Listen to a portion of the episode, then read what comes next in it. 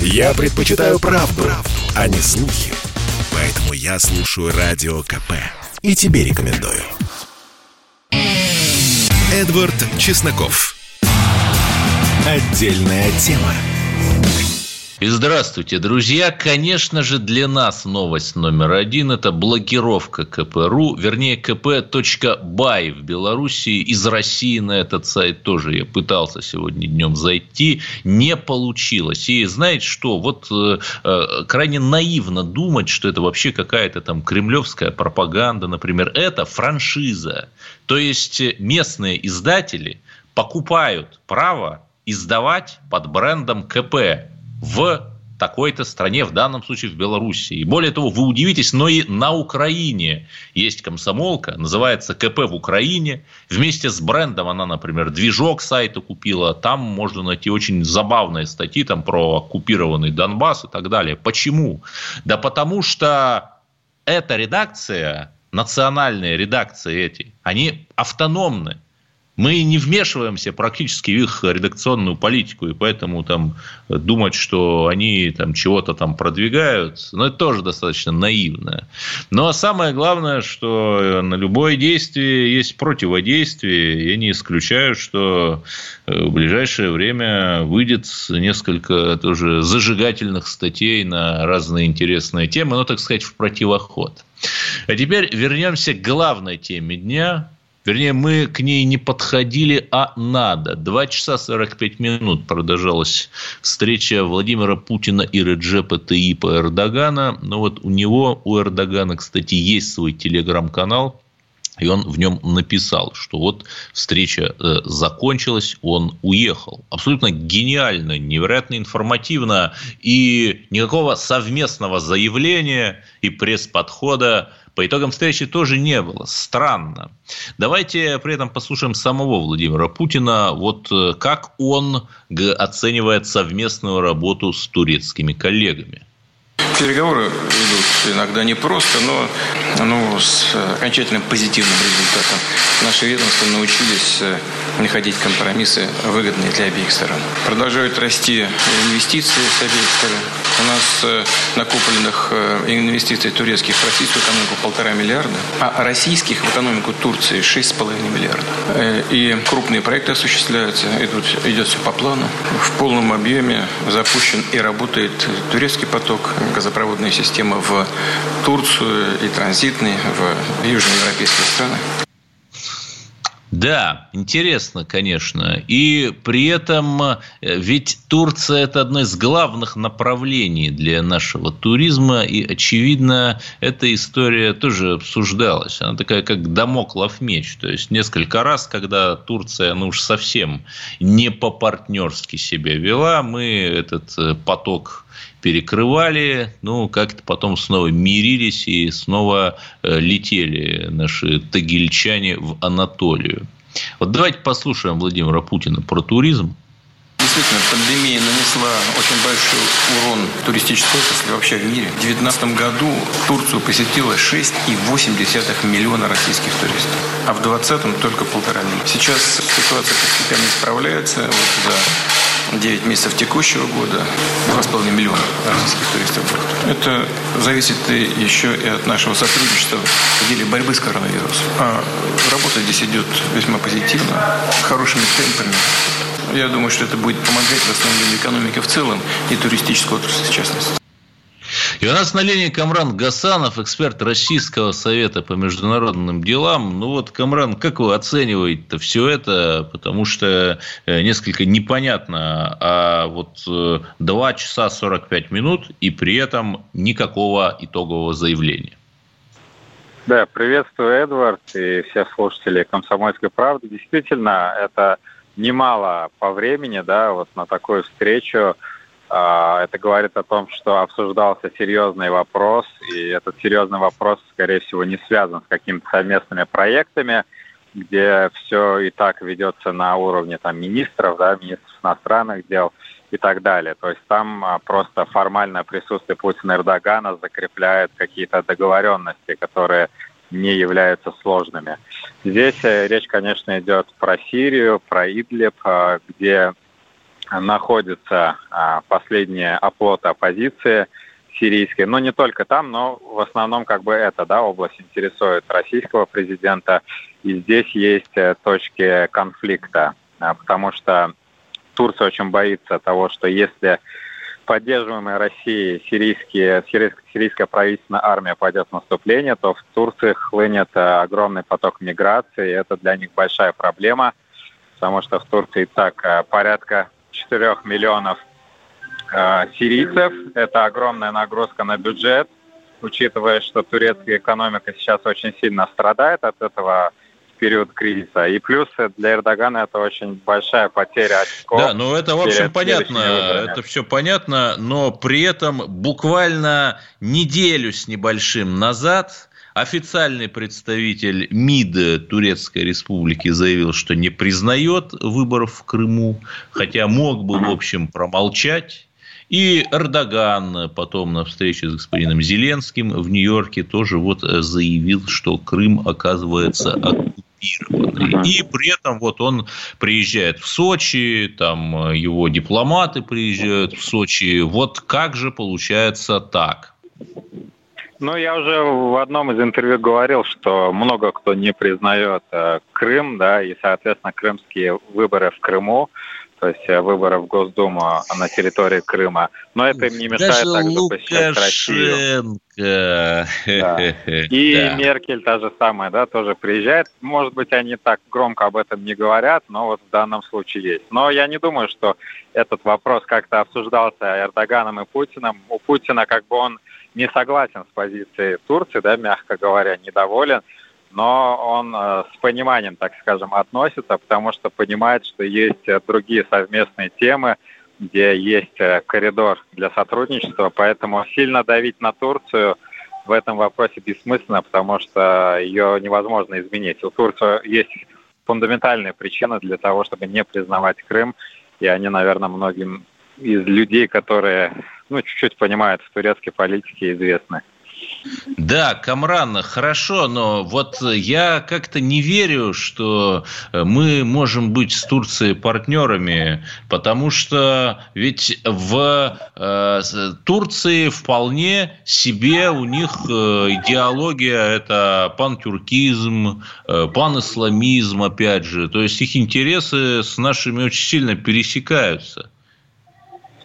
Но это есть такая, такая позиция, такое мнение, да, и есть противники э, этой идеи. Но то же самое, на самом деле, можно сказать, если посмотреть по ту сторону Черного моря, да, то же самое могут подумать про Россию. И недавно, вот, может быть, ты видел, один из турецких аналитиков то же самое говорил про Россию, да, то, что Россия распускает свои щупальца в регионе, укрепляется да, в Сирии. Что, она, что она окружила Турцию да, окружила в Крыму Турцию, и в да. Сирию. Да, это цитата. Я да, на самом деле к этому отношусь. Вот я понимаю, да, мы бы хотели, конечно, чтобы Турция была слабой, послушной, да, чтобы она не претендовала, не смотрела на некоторые регионы, где у нас есть интересы. Но просто если смотреть с точки зрения реальной политики, все сильные страны рано или поздно расширяют влияние. Да, то же самое касается нас. То есть мы прям под боком у Турции, чувствительное место, можно сказать, под брюшье. Это все равно, чтобы Турция имела бы свои военные базы где-нибудь, не знаю, в Киргизии, в Таджикистане или Узбекистане. То есть есть такие моменты, но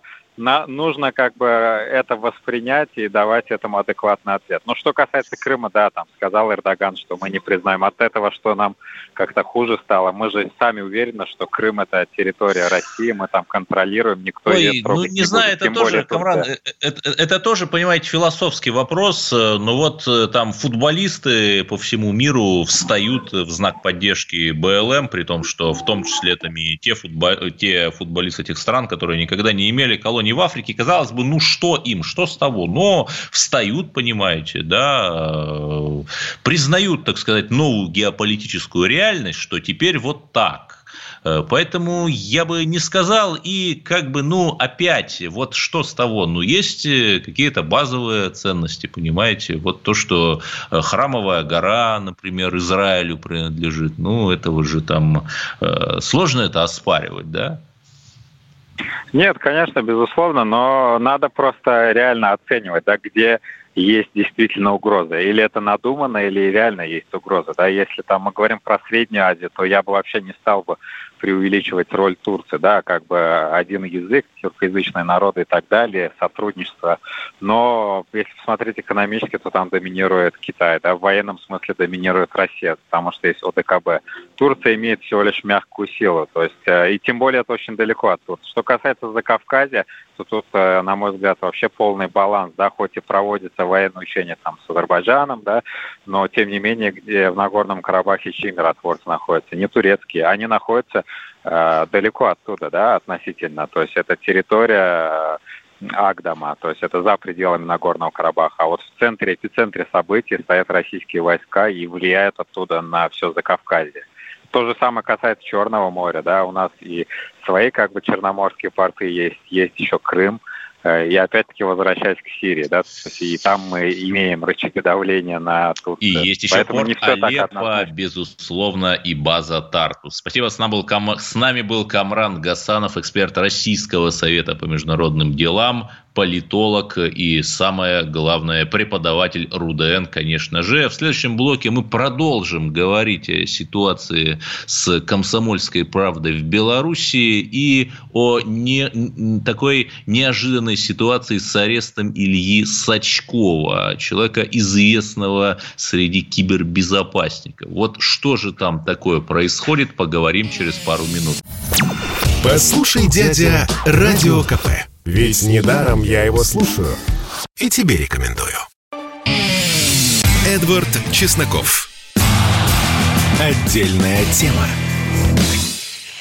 Ну что ж, мы продолжаем наш беспощадный эфир и э, поговорим опять же про ситуацию с белорусской комсомолкой, потому что буквально сутки назад заблокировали Арти Дойч на Ютубе, заблокировали комсомолку в Белоруссии, очень популярную тоже газету электронную, да и печатную, тоже печатную, так вообще с прошлого года не выпускают ее, знаете, как какую-то антисоветчину в Смоленске печатают и через границу в голенищах валенок провозят. Понимаете, да? Но скоординированно, это значит одновременно. Я более чем уверен, что одни и те же силы стоят за атакой на Арти и за атакой на КП Давайте, кстати, послушаем э, комментарии главного редактора медиагруппы КП Владимира Сунгоркина. То, что сегодня произошло, ничего в этой заметке страшного не было. Там просто девушка, одноклассница вот этого стрелка, назовем его так, который застрелил сотрудника КГБ, да, она, она сказала два абзаца буквально, четыре предложения о том, что парень был хороший, когда они вместе учились, и всегда за правду стоял. Ну вот э, из этих из этих четырех слов заблокировали крупнейший негосударственный медиаресурс сегодня в Республике Беларусь. Ну, на самом деле не этот был бы повод, так другой.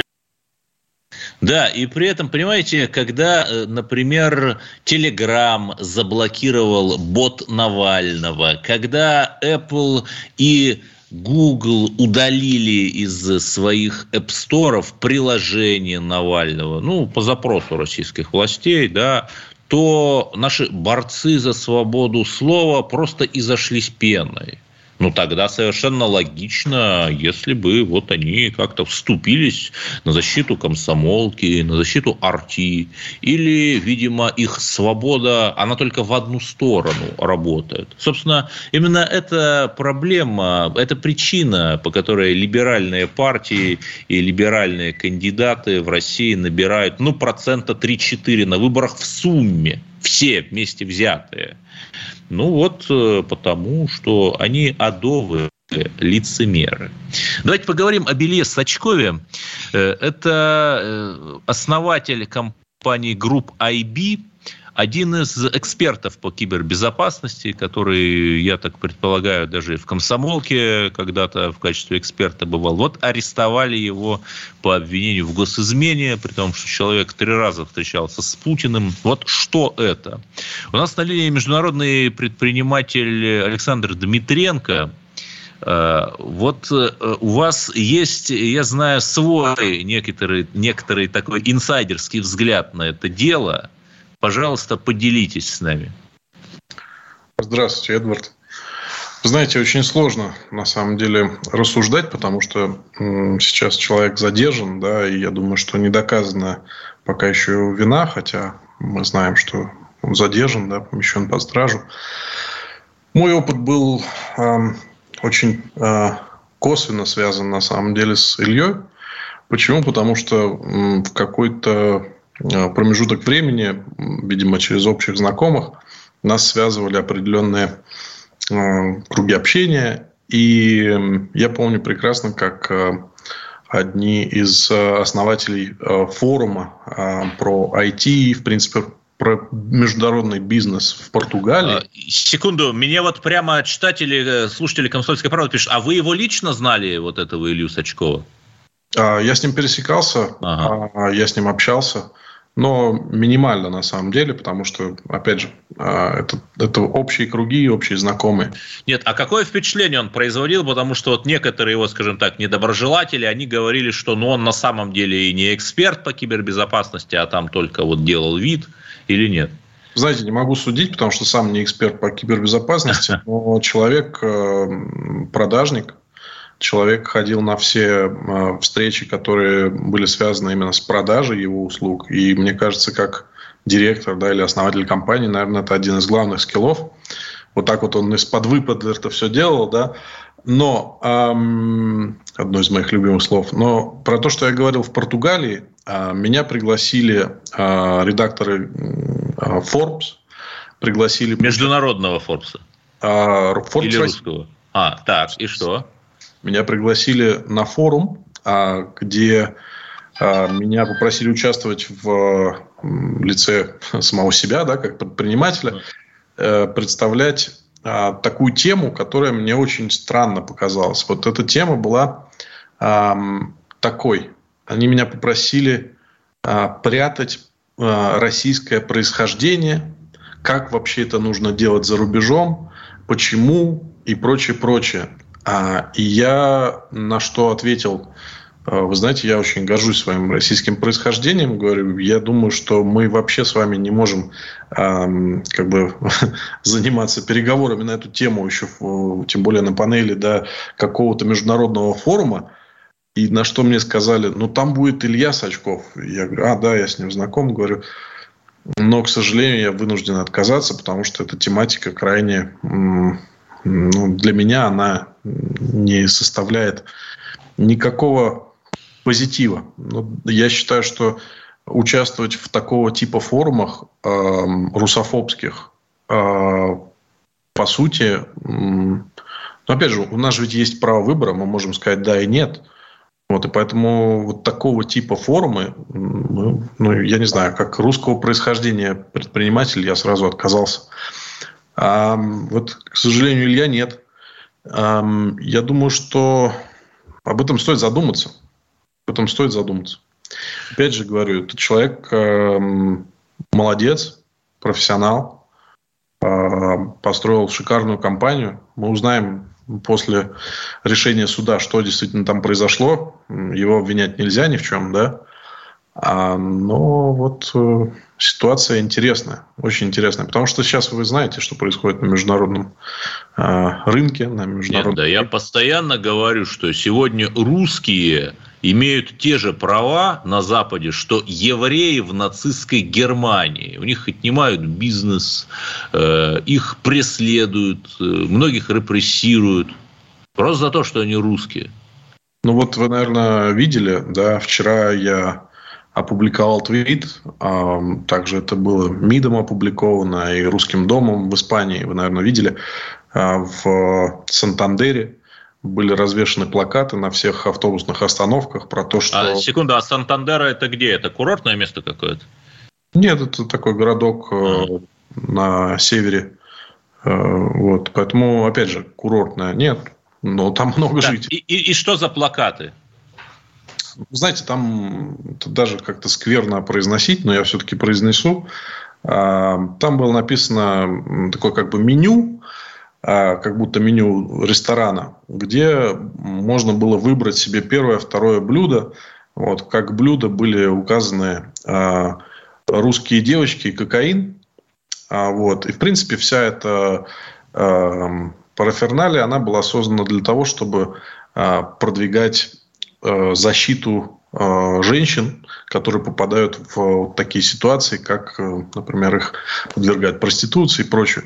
Да, ну, при этом все же знают э, на самом деле, что основные поставщики трафикинга, то есть э, человеческого вот этого вот товара, это уже давно не Россия, а некоторые, скажем так, страны более Южной Европы. Я уж опять же не буду говорить, какие, чтобы, упаси Господь, не оскорблять, но это просто полицейская статистика, это там не мои измышления. Вот как президент э, социальной, опять же таки, направленности ассоциации, да, я вам могу сказать так – по статистике 17% э, девушек, которые занимаются проституцией в Испании, славянского происхождения. Ну, славянских стран их только больших три, что и есть еще малые, да. да. Да, поэтому давайте вот уточним, да, почему именно э, спонсированная э, Лакайша, одним из крупнейших банков в Испании, э, и некоторыми государственными учреждениями компания да, должна была указать слово «русское». Вот именно да, русские. То есть, то есть не то надо есть там было... прямо написано, что сегодня в меню русские девственницы или русские девушки. Русская девственница, да, с кокаином. И это, да. это самое первое, это то, что бросается в глаза. А, слава богу, после просьбы да, о, о том, чтобы это убрали, а все это убрали, нет, но тут надо отметить наш МИД, что мы так его иногда ругаем, но вот здесь посольство отреагировало, да? Очень хорошо, да, на самом деле.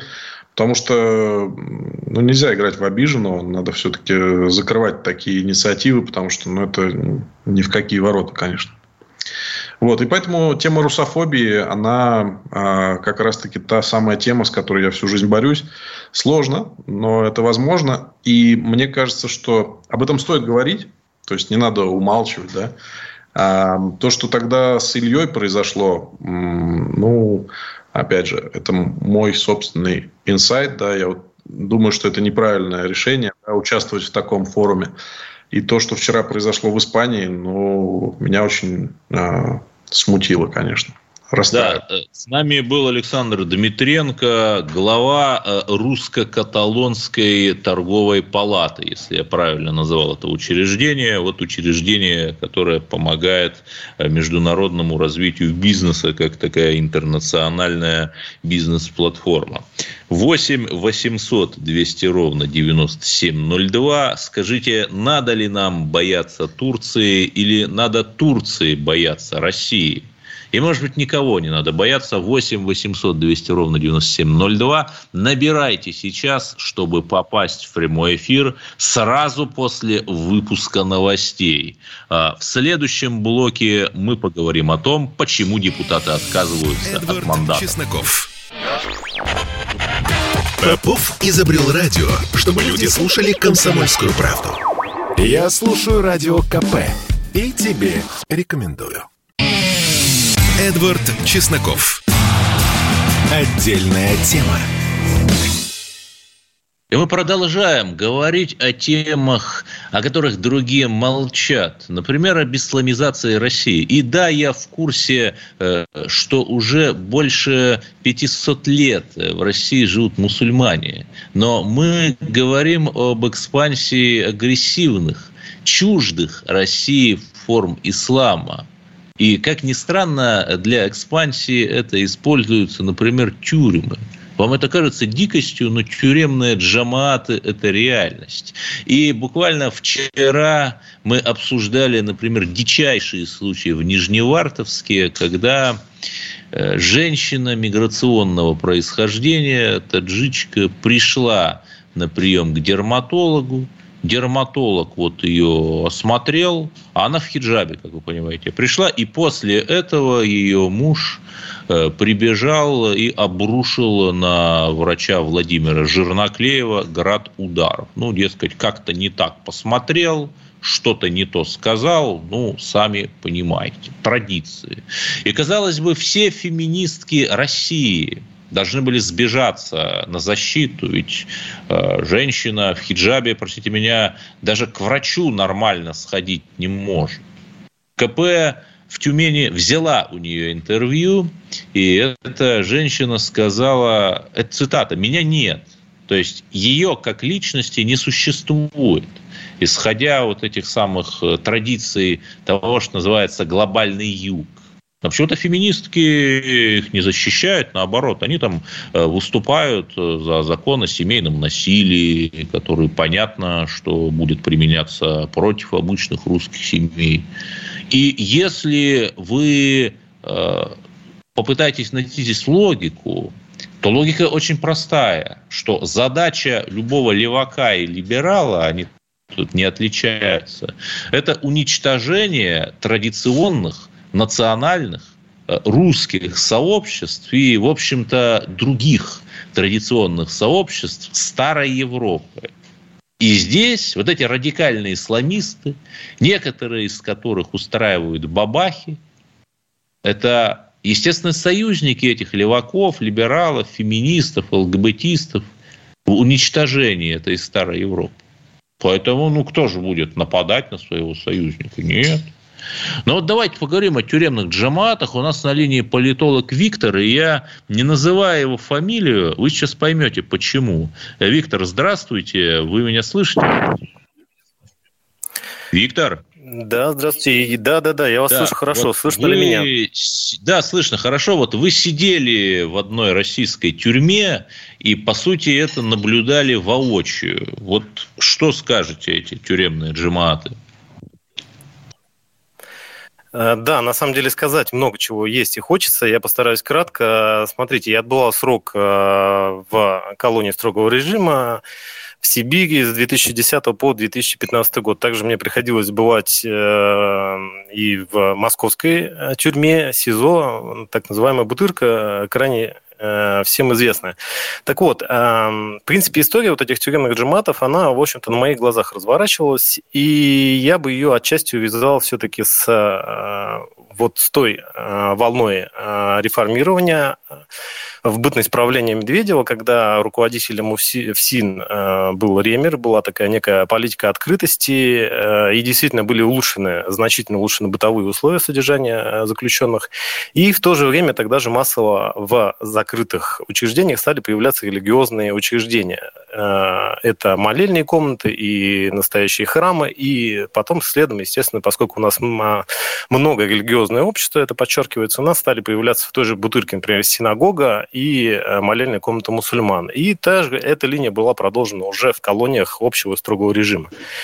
Так вот, вот эти молельные комнаты и мечети, то есть они стали именно как раз-таки, как, как неудивительно, да, на, по крайней мере, на том этапе, да, они стали рассадником и проводником именно нетрадиционных э, религиозных верований для России, а именно подождите, радикального ислама, салафитских течений. Как такое, но как такое возможно? То есть неужели в тюрьме никак не контролировали, что там за хазрат вот э, в этой комнате находится или что? Я не понимаю.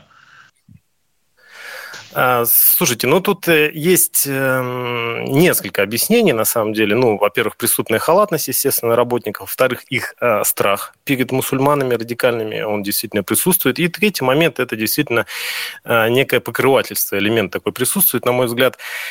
А, скажем, а, ну, в бытность мою нахождение в Бутырской тюрьме, там спокойно ходили дневники Саида Бурятского, такие его творческое начинание. Саид Бурятский – это да, известный террорист из Бурятии, который, в общем-то, ну, этнический русский, отчасти бурят, но родом из э, города Улан-Удэ. И он очень прославился. Сначала он начинал в бурятском ОМОНе, а потом, значит, э, у него произошло некое озарение, он стал истинным мусульманином и закончил, в общем-то, на Кавказе одним из таких наиболее ярких адептов радикального ислама.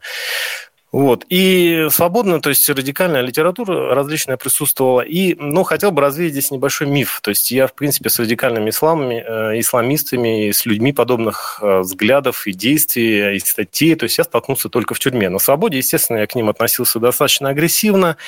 Более того, они мои идейные оппоненты, поскольку я разделяю э, крайне правые э, воззрения, да.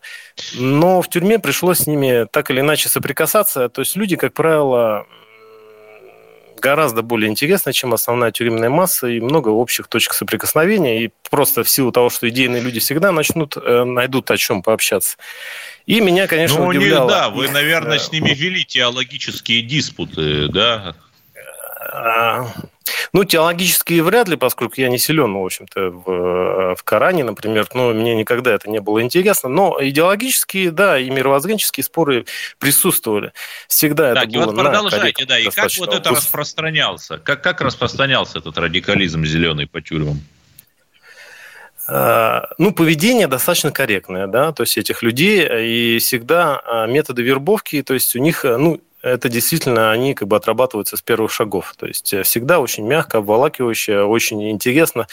И, э, понимаете, они отвечают э, неким значимым запросам тюремной массы. Например, запросу на справедливость. Э, если вот у нас блатная элита, так называемая, она за последние годы подрастегала свой авторитет, э, качество вообще человеческого материала, оно значительно упало, их идеалы, соответственно, никто их не придерживается, и э, многие люди стали искать этих идеалов на другой стороне. Естественно, вот альтернативой стал как раз вот такой зеленый ислам. Второй момент – это, конечно, сила.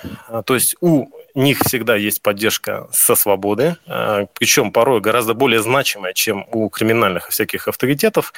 И это знают в том числе те же сотрудники, и это знают заключенные, и понимают, что если ты приобщаешься к исламу, а, именно к такой а, группе замкнутой общине, да, то есть ты, соответственно, находишься под некой защитой. Их редко когда трогают.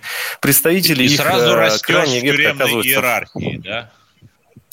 Да, да, то есть их представители э, крайне редко оказываются в касте неприкасаемых или опущенных, так называемых, да, то есть потому что все понимают, что если ты тронешь одного, там восстанет вся община, и они восстанут по религиозному признаку. И это будет э, большая проблема для блатных. Поэтому блатные, на самом деле, э, во многих моментах, конечно, уступили им, но это произошло в том числе при попустительстве оперативного или при оперативном сопровождении сотрудников СИН. А, потому что а, вот в тюремные, скажем так, в тюремном сообществе радикальным мусульманам внимание практически не уделялось. То есть они очень себя свободно, вольготно чувствовали, имели возможность заниматься спортом, какие-то поблажки имели и так далее и тому подобное. В отличие от политзаключенных, в отличие от каких-то криминальных э, элементов или от тех же там бандитов там, из начала 2000-х, из 90-х. К ним, конечно, жесткий подход, пристальное внимание, а на фоне как раз вот этих особенных э, или особо опасных категорий заключенных всегда были поблажки ну, в адрес в общем, э, радикальных мусульман. за лысыми, проспали бородатых, да? И правда ли, что да. многие вот такие русские националисты, скажем так, на зоне, да и не только на ней, как-то вот ударялись в этот радикальный исламизм, оптимизм, мол, за ними сила, вот я таким буду. А, да, такие случаи имели место быть, я о них неоднократно слышал. Самому мне с этим сталкиваться не приходилось, но видел а, много, ну, достаточно много русских ребят, которые принимали э, ислам. И э, подход, конечно, к ним всегда был потребительский во-первых, всегда они будут э, на позициях второго сорта, во-вторых, их всегда будут использовать либо в финансовом плане, то есть, э, ну, например, богатые родители или еще или еще какой-то фактор, а, либо будут их э, в качестве расходного материала использовать. И так и происходило. То есть а, они пытались доказать свою приверженность идеалам ислама, соответственно, их, значит, самые горячие точки их ставили, да, то есть где они теряли свое здоровье, получали новые сроки и порой даже ну, то есть, ну, люди претерпевали какие-то невероятные испытания. Вот. Но все равно оставались на положении таких второсортных, скажем так, ребят. Сугубо И, в общем-то, эта судьба, которую вы описали, она ждет всякого нацпредателя, особенно если там посмотреть на судьбу тех наивных афганцев, которые сотрудничали с американской оккупационной администрацией, надеясь непонятно на что. Ну, летели в итоге на самолетах, только снаружи выступающих элементов, а не внутри. Политолог Виктор у нас был сейчас на линии, рассказал про тюремные джамааты 8 800 200 ровно 9702. В следующем блоке поговорим все-таки о депутатах Госдумы и о спорте. Эдвард Чесноков. Чтобы не было мучительно больно за бесцельно прожитые годы, слушай «Комсомольскую правду». Я слушаю Радио КП и тебе рекомендую. Эдвард Чесноков. Отдельная тема. И мы продолжаем э, наш забавный и восхитительный эфир. Светлана из Ростова-на-Дону до нас дозвонилась. Вы на линии. Добрый вечер. Эдгар, Да, просто надо это самое, выполнять заповеди Божьи 10 штук. И не бояться ничего. 10 там заповедей есть. И есть еще Тора, расшифровка, пятикнижие. Все. Понимаете? И жить по этим законам, по законам Божьим. Что тогда бояться? Бог всегда защитит. Понимаете? Спасибо, Светлана. Вот давайте как раз поговорим э, э, об этом. Э, У нас э, на линии Роман Антоновский, автор телеграм-канала «Сыны монархии», публицист, русский археофутурист. И, знаете, я не то что ненавижу, но плохо отношусь к спорту. Я считаю безумием, э, когда какие-то выращенные в инкубаторах люди, сидящие на разрешенном допинге, собираются, играют в какие-то виды спорта, там керлинг наподобие, да что такое керлинг, в которое ни вы, ни я, ни обычные там э, дети, мальчики, девочки никогда играть не будем. А если невероятным усилием там русские или там китайцы как-то этих джентльменов победят, ну, мы же такие сильные, то э, уважаемые судьи расскажут им, что вот тот-то допинг, э, который мы пользовались, это вот на самом деле допинг. А такой же допинг, которым пользовались там, условно говоря, норвежцы или американцы, это не допинг. Но сегодня я сделаю исключение, потому что шахтер, то есть, простите, шериф, я их путаю, шериф, клуб из Приднестровья, победил легендарный футбольный клуб «Реал». Роман, есть ли у этой победы не только спортивное, но и геополитическое, такое цивилизационное измерение? Ну, безусловно, есть э, такое измерение, да, потому что я вот сам лично побывал в августе э, в Приднестровской республике, да, и могу сказать, что это прям такой настоящий осколок русского, даже я бы сказал, русского имперского мира, да, где всячески пестуется наше имперское наследие, там ставится памятник Суворову, полководцу Витге- Витгенштейну, Румянцеву и э, и так далее. Вот. И с другой стороны, э, тут что интересно, что Приднестровье, будучи непризнанной республикой со всеми связанными экономическими ограничениями, тем не менее является как бы такой витриной, что, допустим, осколок русского мира, который сохранил в себе вот эту вот э, русскость, несмотря на то, что там проживают и молдаване, и болгары, и и украинцы, но все как бы, соответственно, хорошо относятся к России. Они живут лучше, чем окружающие их Украина и Молдова, при том, что Молдова у нас как бы ну, такая наполовину э, евроинтегрированная. И, в принципе, шериф – это одно из измерений этого успеха, потому что шериф принадлежит как бы одноименному холдингу, который как раз владеет там почти всем в... э, Ну, такой в- в- в- национал-капитализм. Э, в Приднестровье. Ну да, тут, знаете, в немалой степени связано отчасти с тем, что я как бы ехал, ожидал увидеть осколок СССР, но, например, президент Приднестровья с 2016 года Вадим Красносельский, не стесняйтесь себя называть русским монархистом, вот, э, не любит особо ни коммунистов, ни либералов, и поэтому как бы при нем очень позитивные происходят изменения в республике. Так вот, конечно, шериф – это определенная витрина успеха Приднестровья, потому что Шериф играет в чемпионате Молдовы, и равных ему, в принципе, там нет. То есть в момент своего появления э, Шериф был чемпионом Молдовы 18 раз. По-моему, Да, но там я, только один раз. послушайте, но даже если, э, Роман, если сравнить, например, возможности Приднестровья и возможности России, поля, качество полей, на которых они тренируются, тренеров, в том числе зарубежных, которых можно там за какие-то дикие деньги, миллионы купить, гонорары, опять же, миллионы, которые можем платить мы игроками, которых, разумеется, даже при всем своем национал-капитализме не может платить Приднестровье. Почему же ну... наша сборная играет из рук вон плохо? Депутаты от одной из партий, ну, не, спойлер, не Единая Россия, не КПРФ, не СРЗП, а другой, говорят, что да, нам надо вставать на колени за БЛМ, при том, что Россия помогала Эфиопии освобождаться от да, колониальной Да, это, это, это Свищев ляпнул из ЛДПР. Да, да, а, да. А ну, почему э, так? Вот? Я, я считаю, что...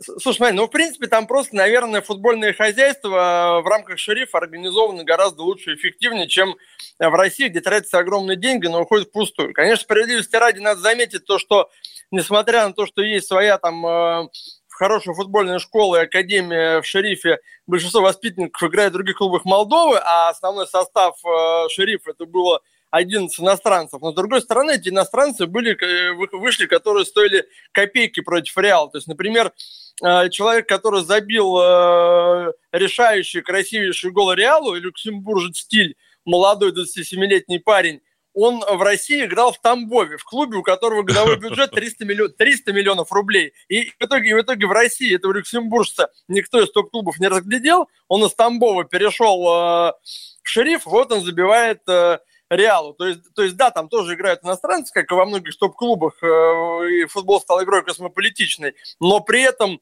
это иностранцы, купленные за меньшие деньги, а играют они намного эффективнее, потому что в Лиге чемпионов Шериф сейчас своей группе лидирует, он обыграл Шахтер, обыграл Реал, а я думаю, что мадридский Реал э, нашему любому как бы топ-клубу, чей бюджет э, больше, чем у Шерифа, раз в 20, и Зениту, и Спартаку, и ЦСКА могут положить несколько банок довольно легко. Да, у нас бы, причем э, фанаты бы недели праздновали, если бы вот один из каких-то топовых клубов там хотя бы в ничью с Реалом свел. Но это же Реал Мадрид, сами понимаете.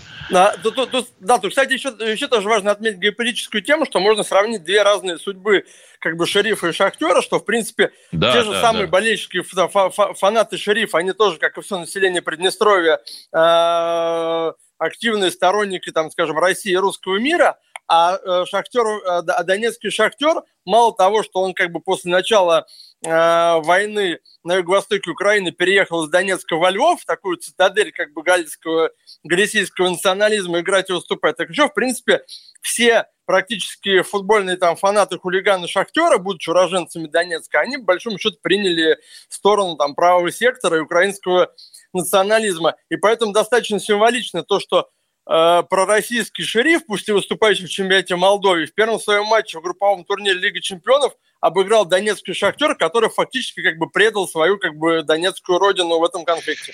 Ну, в общем, вот вам, сынку, помогли вам ваши западенцы, называется. Но при этом это же тоже интересно. Например, три года назад абсолютно блестяще, там, сражаясь на равных с грандами, выступила сборная Хорватии, которая вот демонстративно носили черные рубашки, да и не только рубашки, э, как бы учитывая там историю про Усташи, учитывая историю про униформу СС, ну, в общем, такой вполне себе прозрачный намек. С геополитической точки зрения Хорватия просто ничтожна. Но, тем не менее, там очень силен национализм такого антисербского, кстати, толка, как и такой украинствующий антирусский национализм.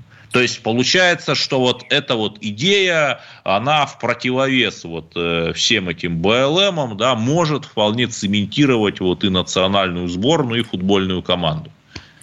Ну, в общем, да, потому что мы сейчас наблюдаем, что у нас сейчас такое, скажем, идеальное правоконсервативное государство без перекосов э, в крайности типа нацизма – это Венгрия, да, и э, в Венгрии, то есть у них и на госуровне ввели христианские принципы в Конституцию, мигрантов они себе жестко не пускают и проводят политику, в общем, там против ЛГБТ-пропаганды и всего прочего. И как раз-таки уже неоднократно были скандалы э, по футболу, что, естественно, венгерские футболисты ни один не преклоняют колено в знак БЛМ, и более того, когда в Венгрию приезжают играть, например, там англичане, которые все там припадают на одно колено, то их там э, э, венгерские болельщики освистывают и забрасывают всякой мелочью, из-за чего уже венгров не раз штрафовали. Хотя, казалось бы, по сути, венгры делают все правильно. Они, они э, освистывают людей, которые преклоняют колено в честь террористической организации, которая проводит погромы в США против как бы белых. Такой как бы расизм, ну да, и учитывая, учитывая, что у Венгрии это, например, тоже колоний в Африке не было, там как-то это немножко смехотворно ей предъявлять за наличие отсутствия БЛМа.